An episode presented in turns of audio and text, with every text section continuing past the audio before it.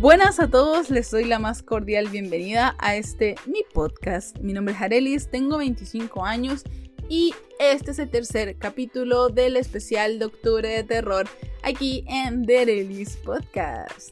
Sí, bienvenidos. Primero que todo quiero pedirles disculpas porque no estoy subiendo este capítulo el día sábado como lo prometí, pero la verdad es que esta semana fue horrorosa en la pega, no me querían soltar y por tanto no tenía vida. Terminé todos los días muy muy tarde de trabajar y por tanto no pude preparar el capítulo también como yo esperaba que, como yo quería que quedara al fin y al cabo. Por tanto este capítulo igual es un poquito más improvisado que los otros dos, Además de que Tabula Rasa es una serie que vi hace bastante tiempo, la vi en el año 2018, pero cuando estuve pensando de qué serie hablar, pensé en varias, la verdad. Pensé inicialmente hablar de un documental que se llama The Keepers, que es este documental sobre una monja que fue asesinada para encubrir violaciones y pederastia en una iglesia en los años 60 en Estados Unidos. Ya de por sí escuchar eso te atrapa, pero la voy a dejar para otro episodio en el que junte un poco de estos documentales que he visto que me gustan y me han gustado mucho en Netflix. Yo veo muchos documentales de crimen y misterios y cosas sin resolver. Y más que nada porque dije, necesito hablar de una serie, no de un documental, porque siento que no no corresponde con este ánimo de recomendar cosas interesantes, entretenidas y de ficción al fin y al cabo que no afectan a nadie, versus por ejemplo recomendar un documental, que el documental es algo que realmente pasó y por tanto mi opinión al respecto de los documentales en específico, por ejemplo The Keepers o el caso de Alcácer, que también es otro documental que me gusta mucho, son distintos, tienen un enfoque más realista de lo que por ejemplo tienen mis recomendaciones de series y ficciones al fin y al cabo. Por tanto dije, ya, ¿de qué otra cosa puedo hablar? Me puse a buscar incluso de qué series de terror ver en Netflix, porque en realidad series de terror no he visto muchas, muchas. Lo que yo más veo es thriller psicológico. Y es cuando dije, bueno, pues hablemos de un thriller psicológico, sí que tanto. En mi podcast podemos hablar de lo que quiera. Y ahí fue donde pensé en Tabula Rasa. A mí me acordé de esta serie porque me gustó muchísimo en su momento. Encontré que era una serie que estaba muy bien hecha de principio a fin, que es una serie autoconclusiva de una temporada con nueve capítulos, pero que te deja completamente satisfecho, porque desde principio a fin tiene todo lógica. Cuando tú llegas al final, no te deja con ninguna sensación de incompletitud o una sensación de que faltó algo, sino que está completa, está perfecta así como es y a uno le gusta. A mí me gustó, yo le doy un 4 de 5 o un 8 de 10, como quieran verlo, pero le doy casi 5 estrellas porque creo que Tabula Rasa es una de las mejores series, es una joyita dentro de Netflix y que pasa muy desapercibida porque al final Netflix nunca le hizo realmente promoción a Tabula Rasa y pasó con la... No es lo mismo, por ejemplo, lo que hizo con Dark, que Dark le hizo promoción desde el minuto 1 y que por tanto Dark se convirtió en una serie muy, muy de culto. Al final la gente la vio. Aunque no sé si de culto podríamos llamarla, porque al final la gente hoy en día ya como que se olvidó de Dark. Pero Tabula Rasa tiene muchos elementos que yo disfruté muchísimo más de lo que yo disfruté al ver Dark. Tal vez algún día el capítulo de por qué no me gustó Dark. Lo voy a pensar. Porque la verdad es que a mucha gente sí le gustó, entonces como que no quiero romperle el corazón a nadie. Y por lo mismo decidí que Tabula Rasa, como era una serie que sí me gustaba mucho, era una serie de la que vamos a hablar en el tercer capítulo de Darelis Podcast. Por tanto, ustedes ya pueden darse cuenta por dónde va este asunto. a ver si cachan de dónde viene esa referencia. Pero yo creo que ya a esta altura saben que el capítulo de la siguiente semana es sobre un anime. Ahora, ¿qué anime? Mm, a ver si adivinan. Si quieres puedes dejarme un comentario en el Instagram y si adivinas, diré que lo adivinaste en el siguiente capítulo. Diré, Pepito de los Palotes adivinó el anime del que iba a hablar en el capítulo de hoy. Así que Pepito de los Palotes, eres un grande. Pero bueno, ¿de qué se va a tratar el capítulo de hoy? Vamos a partir, como todos los capítulos, primero hablando sobre de qué se trata Tabula Rasa, cuál es la trama principal de esta historia, a grandes rasgos sin spoilers. Después les voy a dar mi opinión, nuevamente sin spoilers, de por qué debería ver esta serie, por qué les va a gustar, cuáles son los elementos que tiene, esta construcción de un personaje que es poco creíble, un personaje que él mismo se sabotea y que por tanto tú no puedes confiar en él ni siquiera desde el minuto uno, pero que al final termina siendo un personaje tan bien desarrollado que no puedes evitar empatizar con él. Posteriormente vamos a hablar de Tabula Rasa ya con spoilers, lo que me gustó de esta serie y las pocas cosas que no me gustaron porque como ya les dije me encanta y creo que está muy bien hecha, por tanto son muy muy poquitas cosas las que no me gustaron de Tabula Rasa, pero sí hay algo en especial que no me gustó, algo muy muy puntual, o que en realidad más que no me gustara ya no me causó el impacto que me había causado las cosas anteriores que habían sucedido con Tabula Rasa, y les voy a comentar un poquito de eso. Eso, sin nada más que decir, comencemos con el podcast. Antes de empezar, quiero hacer este pequeño disclaimer que voy a agregar en todos los capítulos. Tengo gatos, tengo dos, y son muy mamones. Y por tanto, de repente puede que salga algún maullido por aquí y por allá. Así que te pido por favor mucha consideración porque voy a intentar cortarlos, pero puede que algún maullido se me escape. Eso, empecemos con el podcast. Taula Raza comienza con Mie, la protagonista, siendo recluida en un hospital psiquiátrico. Ella es la pieza clave y principal sospechosa de la desaparición de un hombre, el cual fue visto la última vez junto a ella. Incluso hay fotos que lo muestran junto a ella. Sin embargo, Mie tiene un problema, y es que ella niega todo porque no recuerda nada de lo que ha sucedido. Y no es que estuviera borracha, simplemente Mie no es la misma desde que hace un tiempo atrás, unos meses atrás, sufrió un accidente automovilístico, el cual le dejó con una grave secuela, y es el que ella es completamente incapaz de poder almacenar información nueva. Mie sufre de amnesia anterógrada, la cual le impide poder recordar y almacenar nuevos recuerdos, lo que hace que ella solo pueda recordar su pasado y que viva en un perpetuo presente. Es por esto que si bien puede que existan fotos de ella con este hombre, es imposible para ella recordar nada de lo que le ha pasado en su vida después del accidente. Aquí es cuando entramos en el laberinto que es la mente de Mie, una protagonista de poco fiar, la cual no está segura ni siquiera de lo que ella misma sabe y la cual tampoco está segura de que si lo que ella cree es real o no, de que si lo que le ha sucedido ha sido real o no. Por tanto, nos adentramos en lo que es su mente, intentando reconstruir a través de distintos flashbacks lo que realmente pasó con Mie y qué pasó con este hombre que está desaparecido y si ella realmente tiene algo que ver con su desaparición o no.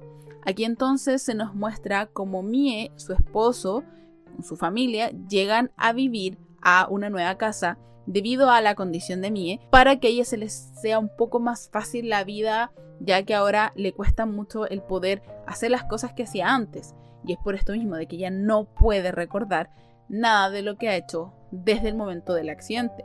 Por tanto, Mies se sume en una completa rutina, cuidando a su hija, llevándola al colegio y dejando la casa llena de post-it con notas de dónde dejó el teléfono, dónde dejó las llaves, qué es lo que tiene que hacer a continuación, etcétera, etcétera. De manera de que ella pueda intentar llevar lo más posible algo parecido a una vida normal o por lo menos parecido a lo que era su vida anterior, que obviamente es completamente imposible ahora debido a que ella no puede generar nuevos recuerdos. Al principio todo parece apuntar a un caso completamente policial, esta es una serie policial, sin embargo lentamente comienza a entrar lo que sería el thriller psicológico y es que la mente de Miel empieza a jugar malas pasadas y tú como espectador sigues lo que ella te va mostrando y lo que ella va recordando y lo que ella va viendo. Y por tanto, cuando comienzan a suceder cosas extrañas alrededor de su pequeña, tú te comienzas a preguntar si es que realmente hay algo sobrenatural que la está acechando y la está molestando, o es la mente de Mie la que está jugándole malas pasadas y que está intentando hacer que ella recuerde cosas que realmente no sucedieron. Por tanto, la serie juega mucho con la idea de que tal vez lo que estás viendo es real o no. Tal vez es solo imaginaciones de Mie o realmente sí hay un ente que está acechando e intentando dañar a su familia. Tabula Rasa es una serie que vi debido a que mi mamá me la recomendó. Es una de las mejores series que creo yo se encuentra en Netflix, sin embargo es a la vez una de las series más escondidas, por decirlo así. Nunca se le hizo una gran promoción a pesar de que en su país de origen, que es Bélgica, tuvo un gran impacto por lo buena y lo bien recibida que fue por el público. Tabula Rasa es una serie belga, como ya les dije, cuenta con nueve capítulos de una hora de duración aproximadamente cada uno. Por tanto, es perfecta para verla un fin de semana sentada en el sillón. Está en Netflix, así que puedes verla. Es muy buena. Como ya les dije, mi mamá fue la que me recomendó esta serie. Mi mamá es una friki de las series, le encanta ver series, pero por sobre todo le encanta ver series de thriller psicológico y series cortas, series autoconclusivas. Y Tabula Rasa encaja perfecto. Esta serie ella la vio en un día y me dijo, vela, te va a gustar, te va a sorprender, no te vas a esperar nada de lo que pasa desde el principio hasta el final. Y exactamente es así. Tabula Rasa es una serie que desde el primer capítulo hasta el último te deja con esta sensación de qué es lo que está pasando, porque tiene tantos giros de trama tan bien elaborados, tan bien definidos y que calzan tan bien que no te los esperas, que realmente juega contigo y te hace quedar como un estúpido al no darte cuenta que era lo que estaba pasando cuando lo tenías prácticamente frente a tus narices.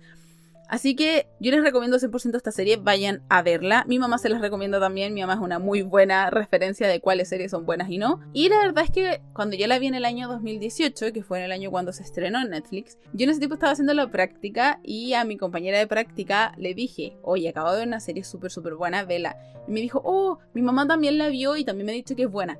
Dije, vela, vela, es que es demasiado buena. Y llegó como a las semanas después diciéndome, terminé de verla, es muy buena no te esperas nada de lo que sucede. Y es que lo interesante y lo entretenido de esta serie es que juega con estos tintes sobrenaturales, pero más que nada juega con la psique, juega con esto de que muchas veces nuestro peor enemigo es nuestra misma mente. Nuestra mente es la que nos juega las malas pasadas, la que por mucho que sepas que no hay nada en la esquina oscura, tu mente te hace creer que hay un monstruo y que tapándote con la sábana es la única forma en la que puedes estar seguro, cuando realmente eso no es así. Y es la mente de cada uno la que al final te entrampa y te hace creer cosas que realmente no lo son. Y si aparte de esto que nos sucede a todo el mundo, le sumamos este factor de que Mie, la protagonista, tiene este problema de amnesia anterógrada, es la última vez que digo el nombre de la amnesia porque me cuesta un mundo decirlo, tiene este tipo de amnesia que no le permite generar nuevos recuerdos y que por lo tanto ya vive en un perpetuo presente, te hace dudar mucho de que si lo que estás viendo y lo que ella te está presentando es realmente lo que está pasando.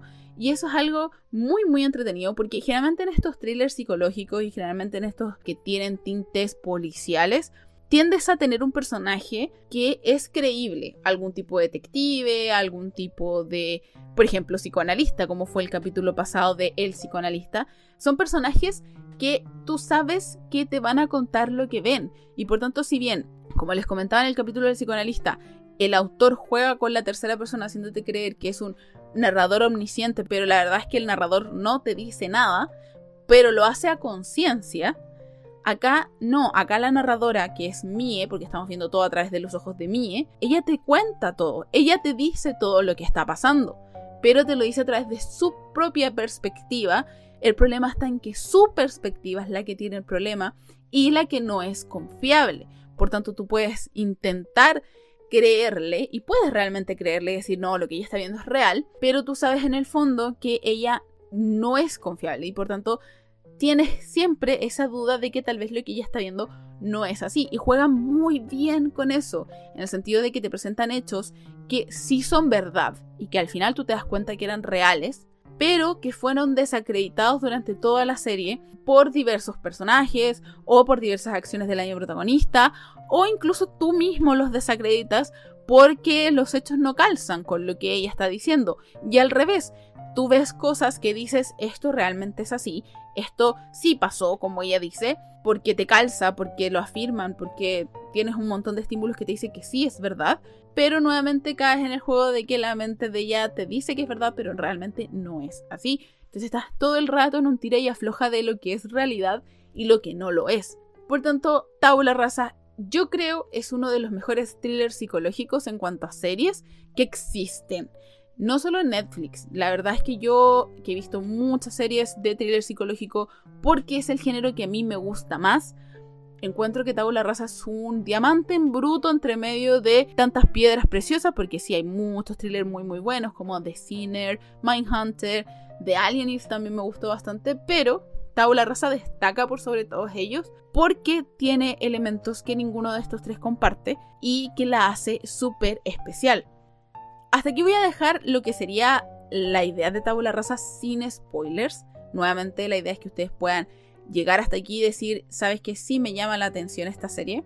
Pero yo creo que lo que hace que Tabula Rasa sea tan maravillosa uno es el hecho de que no la han arruinado con una segunda temporada forzada, como por ejemplo pasó con The Sinner.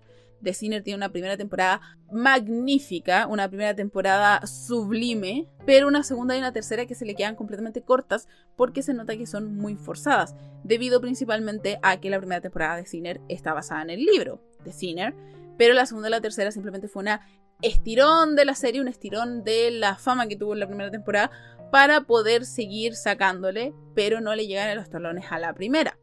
Versus, por ejemplo, la Raza que tiene una primera temporada que es autoconclusiva y tú no necesitas más. No hay nada más de la historia que tú puedas sacar de ahí y todo lo que puedan crear después va a ser completamente forzado. Por tanto, hasta ahora la serie se ha mantenido como autoconclusiva de una temporada de nueve episodios, lo que la hace magistral porque puedes empezar y terminarla el mismo día y no necesitas esperar nada más de ella y ella te entrega todo lo que necesita entregarte. Y aparte, creo yo que algo súper bueno que tiene Tabula Rasa es que debido a esto mismo que es autoconclusiva de una sola temporada, es que logra cerrar muchos de los cabos sueltos que ella misma deja desde incluso el primer capítulo. Durante toda la serie va cerrando y abriendo cabos de manera espectacular. Hay cabos que de repente tú ni siquiera sabías que eran como nudos que estaban ahí flotando a la deriva, sino que de repente te dicen que esto no era tal como tú pensabas y ¡pum! Quedas completamente sorprendido porque no te lo esperabas. Mientras que de repente abren cosas que tú no esperas que van a tener tal desenlace al fin y al cabo. Y como les decía, hay pequeñas cosas que ocurren al principio, que ocurren en los primeros capítulos, que terminan teniendo un impacto fundamental e importante al final de la serie. Lo que hace que sea tan redondita y tan bien estructurada que tú llegas al final de la serie con una sensación de que ya todo está listo, de que está completo. Y eso es lo que yo por lo menos valoro muchísimo de las series y de las películas y de todo, que me gusta que no tienen por qué ser completamente redondas o perfectamente redondas, tal vez como Dark, por ejemplo, pero sí anhelo y ansío mucho que las series tengan un inicio y un fin consistente y congruente con ellos mismos. Por lo mismo también detesto La Casa de Papel porque no me presenta estos elementos que, por ejemplo, si Tabula Raza presenta. Para mí Tabula Raza es 20.000 veces más superior a La Casa de Papel. Me van a ir a linchar, lo sé, pero lo siento. Así es. Debido a esto, debido a que la construcción de la, de la historia parte de un inicio con elementos que te van poniendo desde el principio y que no tienen conclusión prácticamente hasta el final de la serie y que incluso hasta el último minuto de la serie tú te sorprendes con lo que está pasando. Es muy, muy impresionante cómo logran hacer esas cosas con la historia.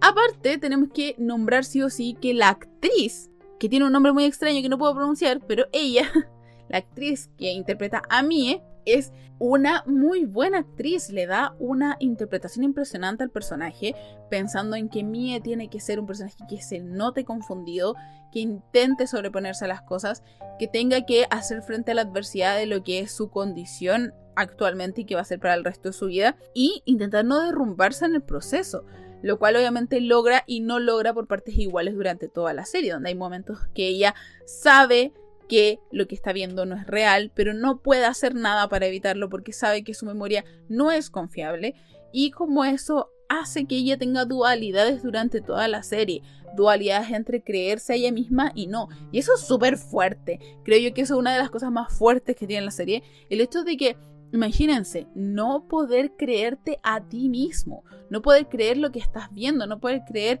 y confiar en ti, en lo que viviste, en lo que experimentaste, no poder saber si eso es real o no, o si fue 100% tal cual como tú lo piensas.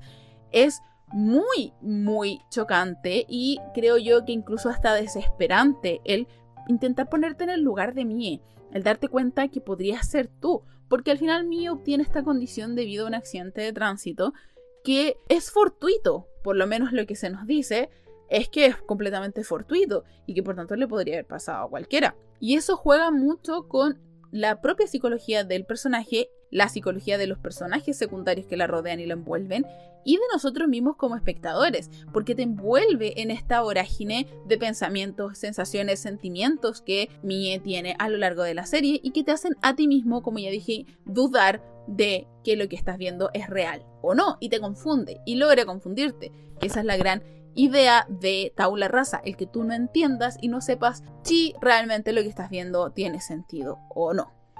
Hasta aquí entonces voy a dejar lo que es la idea de Tabula Rasa sin spoiler, de qué se trata. Vayan a verla. Todo lo que les dije es a muy grandes rasgos, no hice ningún spoiler. Y a continuación vamos a entrar ya a los detalles porque hay ciertas cositas que necesito comentar porque esta serie es un manjar de los manjares.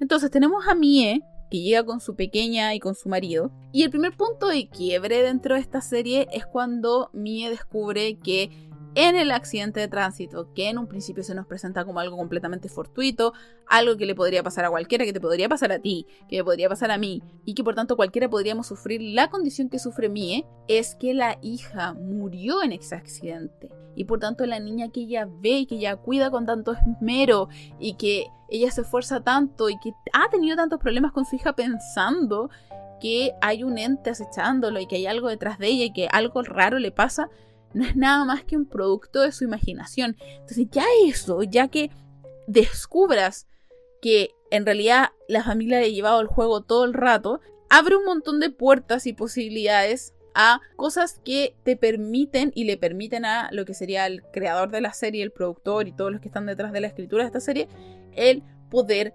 manipularte a ti como espectador, porque tú ya no confías en mí. Ya aquí en este punto déjate confiar en ella, porque sabes que ella se imagina a su hija. Por tanto, tú dices que otras cosas ella tal vez se está imaginando. Tal vez todo lo que te ha contado hasta ahora es mentira. Tal vez todo lo que ella recuerda del accidente es mentira. Hay un montón de ya dudas que hacen que Mie pierda toda credibilidad ante ti. Y es netamente también porque Mie está completamente alienada en su, en su vida de su familia. O sea, su familia la mantiene en una burbuja, intentando protegerla, intentando mantenerla a salvo de ella misma y de las circunstancias, lo que hace que a la vez tú te cuestiones qué tan sola está ella y a la vez qué tan creíble entonces es la familia también. Y aquí entras en este conflicto de, por un lado no le puedo creer a Mie porque si bien ella no me quiere mentir, ella a mí miente porque su misma cabeza le miente y le dice cosas que realmente no pasaron.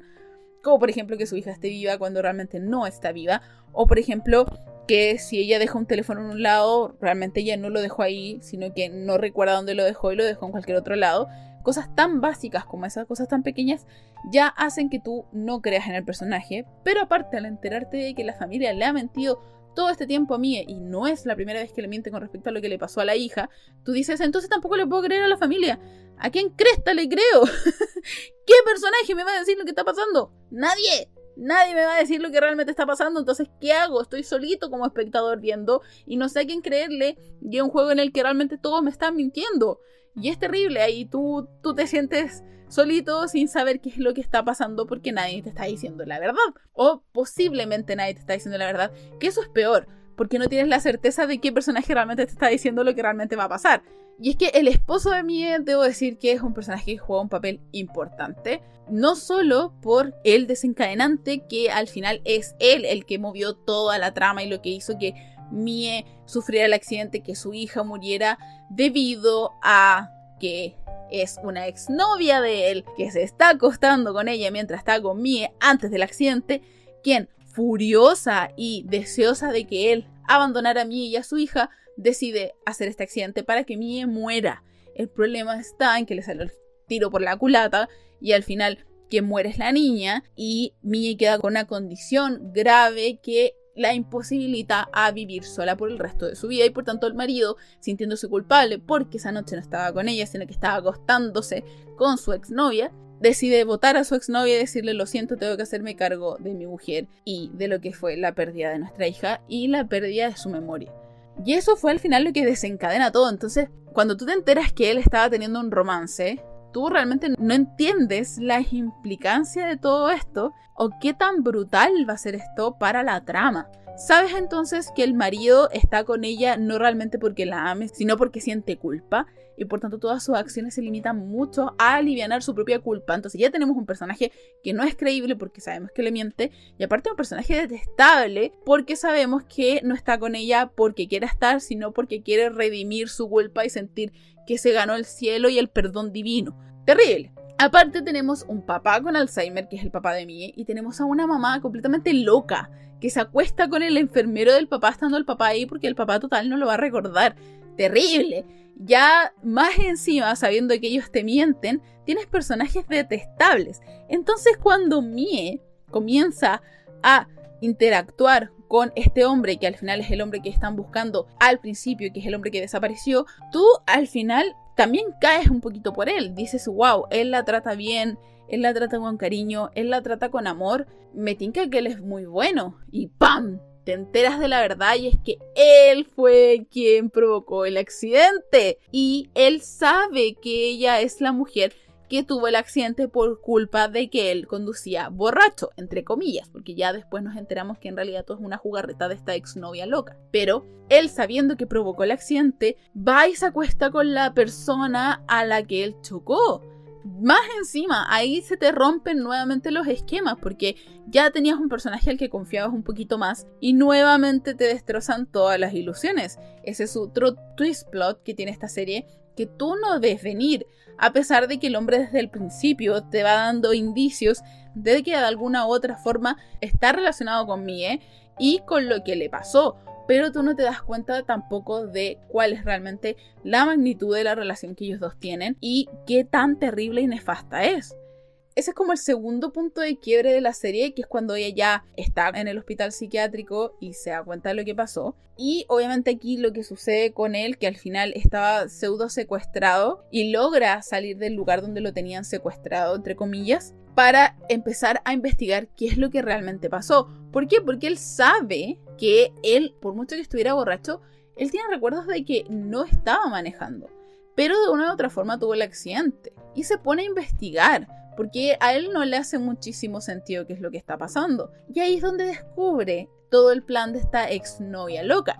Que ojo, y aquí es donde es brutal y creo yo que el final te deja con la boca abierta tocando el piso porque tú de verdad no te esperas, a pesar, a pesar de que aquí sí tengo una pequeña salvedad que les voy a comentar más adelante.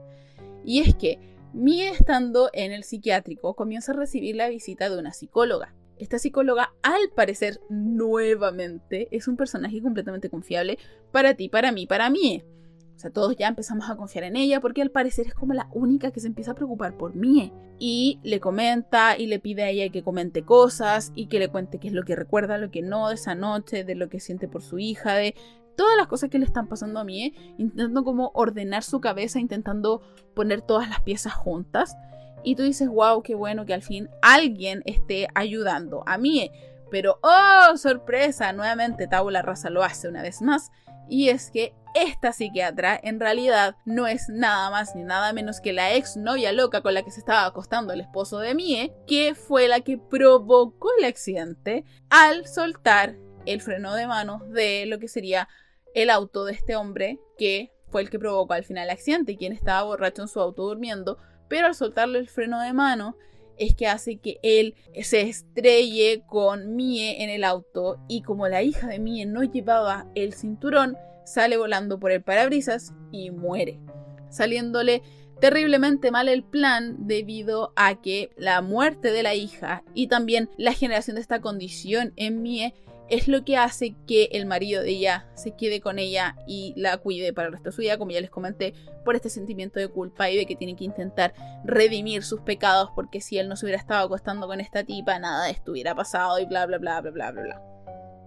¿Y cómo nos damos cuenta? Que eso creo yo es lo más impactante. El tema del llavero wow, yo de verdad creo que el tema del llavero fue una cosa importante, muy bien trabajado, porque el tema del llavero te dan indicios de eso prácticamente desde el minuto uno. Desde el minuto uno Mie tiene recuerdos de un llavero en específico, un llavero amarillo, que ella recuerda y recuerda y recuerda y le comenta a distintas personas y nadie le hace caso y nadie la pesca. Y ella lo recuerda y ella sabe que algo tiene que ver, pero nuevamente tú como espectador ni te enteras porque nuevamente ya perdiste la confianza en mí. La primera vez cuando descubriste que la hija estaba muerta y que todo lo que ella se había estado creyendo como que era verdad, en realidad se lo estaba imaginando.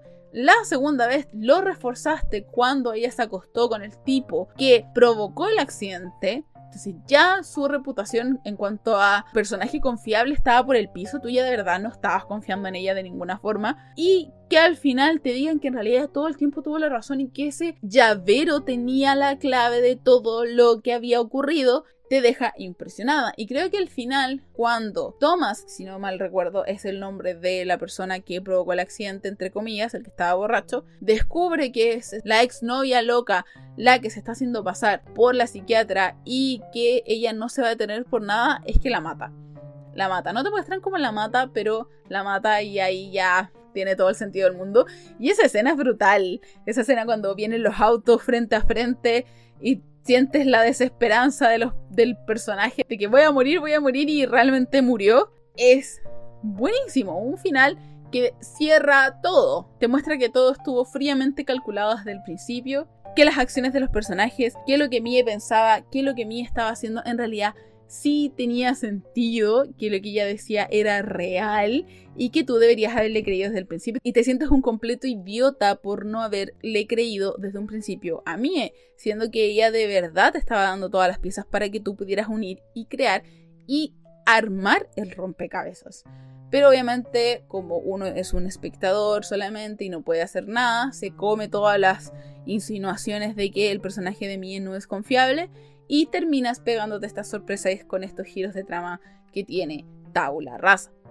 Ya les comenté también que la actuación de la actriz que interpreta a Mie es brutal. Creo yo que aparte de que ella es la protagonista y que por tanto su actuación tiene que ser muy buena, el cómo ella logra hacer y armar a su personaje tiene todo el sentido del mundo de que sea tan bueno porque aparte ya es la productora de la serie, por tanto asumo que creó al personaje también dentro de los estándares de lo que ella podría manejar como actriz. Sin embargo, eso no evita que el personaje y su interpretación del personaje no sea magistral porque sí lo es. Y aparte de lo que sería esta actuación impresionante del el personaje de Mie, tenemos estas escenas que más encima te permiten crear este ambiente de irrealidad, que son escenas donde, por ejemplo, se ve ella bailándose y de repente se cae, se quiebra la cabeza y se le cae en pedazos, y como si fuera una muñeca de porcelana, entonces te dan estos estas señales y estos indicios de que tú no necesitas ser un doctor en psicología para entender lo que te está intentando transmitir esa escena. Es bastante literal, por decirlo así.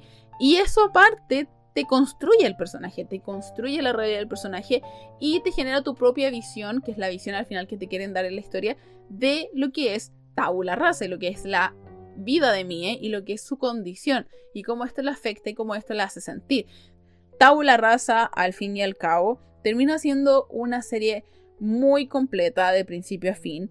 Si bien tiene algunas cosas que no me gustaron tanto, siendo la principal tema, como les comenté, de la psiquiatra, porque ya a esas alturas uno comenzaba ya a sospechar de la psiquiatra. Para mí la psiquiatra nunca fue confiable, nunca le creí. Tenía algo extraño, yo sentía que tenía algo extraño. Y también me pasó lo mismo cuando vi Una mente brillante, la historia de John Natch. descubrí casi al tiro que había uno de los personajes que no me hacía sentido y tuve la misma sensación con ella, a pesar de que obviamente este personaje en John Natch no existía, y en este caso sí existía, pero me generaba esta misma idea como de irrealidad del personaje, era un personaje, era una persona, por decirlo así, demasiado perfecta en su actuar y en su pensar.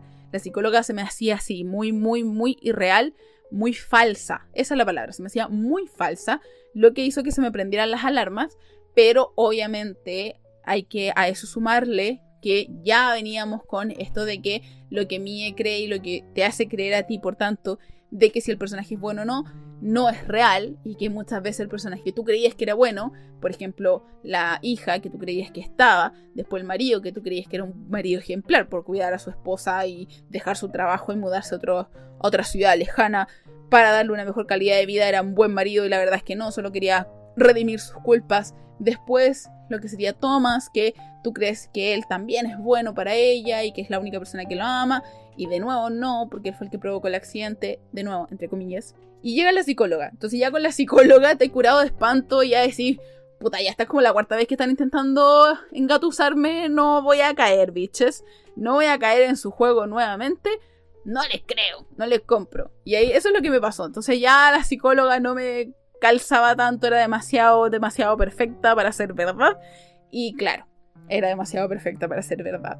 Pero no me lo esperaba, no me esperaba para nada que ella fuera la exnovia psicópata loca que por despecho arma todo este plan para ella no verse implicada y para intentar quedarse con el esposo. Y de verdad no entiendo, chiquillas, ustedes que son la gran mayoría que me escucha, no hagan eso por un hombre. Yo no haría eso por un hombre. Yo creo que ustedes tampoco. No, no se lo merecen.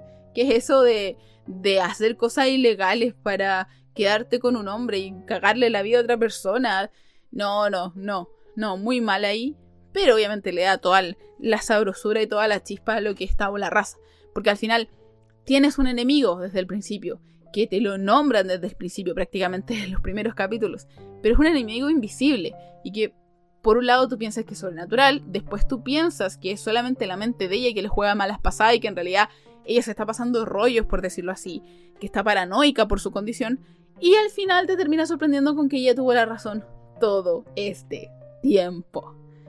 Así que eso, vayan a ver Tao la raza, de verdad, 100% recomendado, 1000% recomendado, una serie que no tiene presentes en Netflix, en el sentido de que es de las primeras series internacionales que empezaron a aparecer en Netflix en ese tiempo. Hoy en día tienen varias series como más internacionales de Países Bajos y lo mismo por ejemplo pasa con Dark que se estrenó prácticamente en la misma época que en, esa época empezó el boom de las series internacionales en Netflix pero creo que Tabula Raza cumple con muchas cosas y logra muchos escenarios que otras series gringas por ejemplo intentan y no lo logran o se quedan cortas, o lo logran y después lo pierden como The Sinner. Ya voy a hacer un capítulo con The Sinner porque se lo merece y porque vamos a hablar de cómo puedes destruir una serie con las siguientes dos temporadas. Una serie maravillosa, me encanta. Pero eso va a ser para otro especial, para otro capítulo, para la segunda temporada del podcast. Ya esta primera temporada no cae. Así que eso, vayan a ver Tabula Rasa por favor, y si les gusta, déjenme un comentario en el post del Instagram de Arelis Podcast, porque me gustaría escuchar sus impresiones. Y si ya la vieron, me gustaría escuchar si les gustó o no, por qué les gustó, qué es lo que les gustó, qué es lo que les desagradó. Si es que les pasó esto mismo con la psicóloga de que no les calzaba porque era demasiado buena con Mie, o si es que cayeron redonditos como caímos todos nosotros. Les mando un beso, un abrazo y nos escuchamos la siguiente semana con el último capítulo del especial de octubre de terror aquí en Delilis Podcast.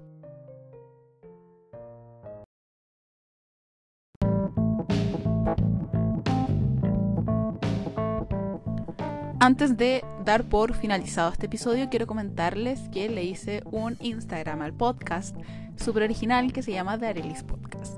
Así que si quieren estar en contacto, si quieren saber cuáles son los capítulos que se vienen, si quieren ver cuáles son los capítulos que hay, o simplemente si quieren dejarme algún comentario, ya sea bueno o malo, así como tu podcast es muy malo, pueden dejármelo ahí en el Instagram.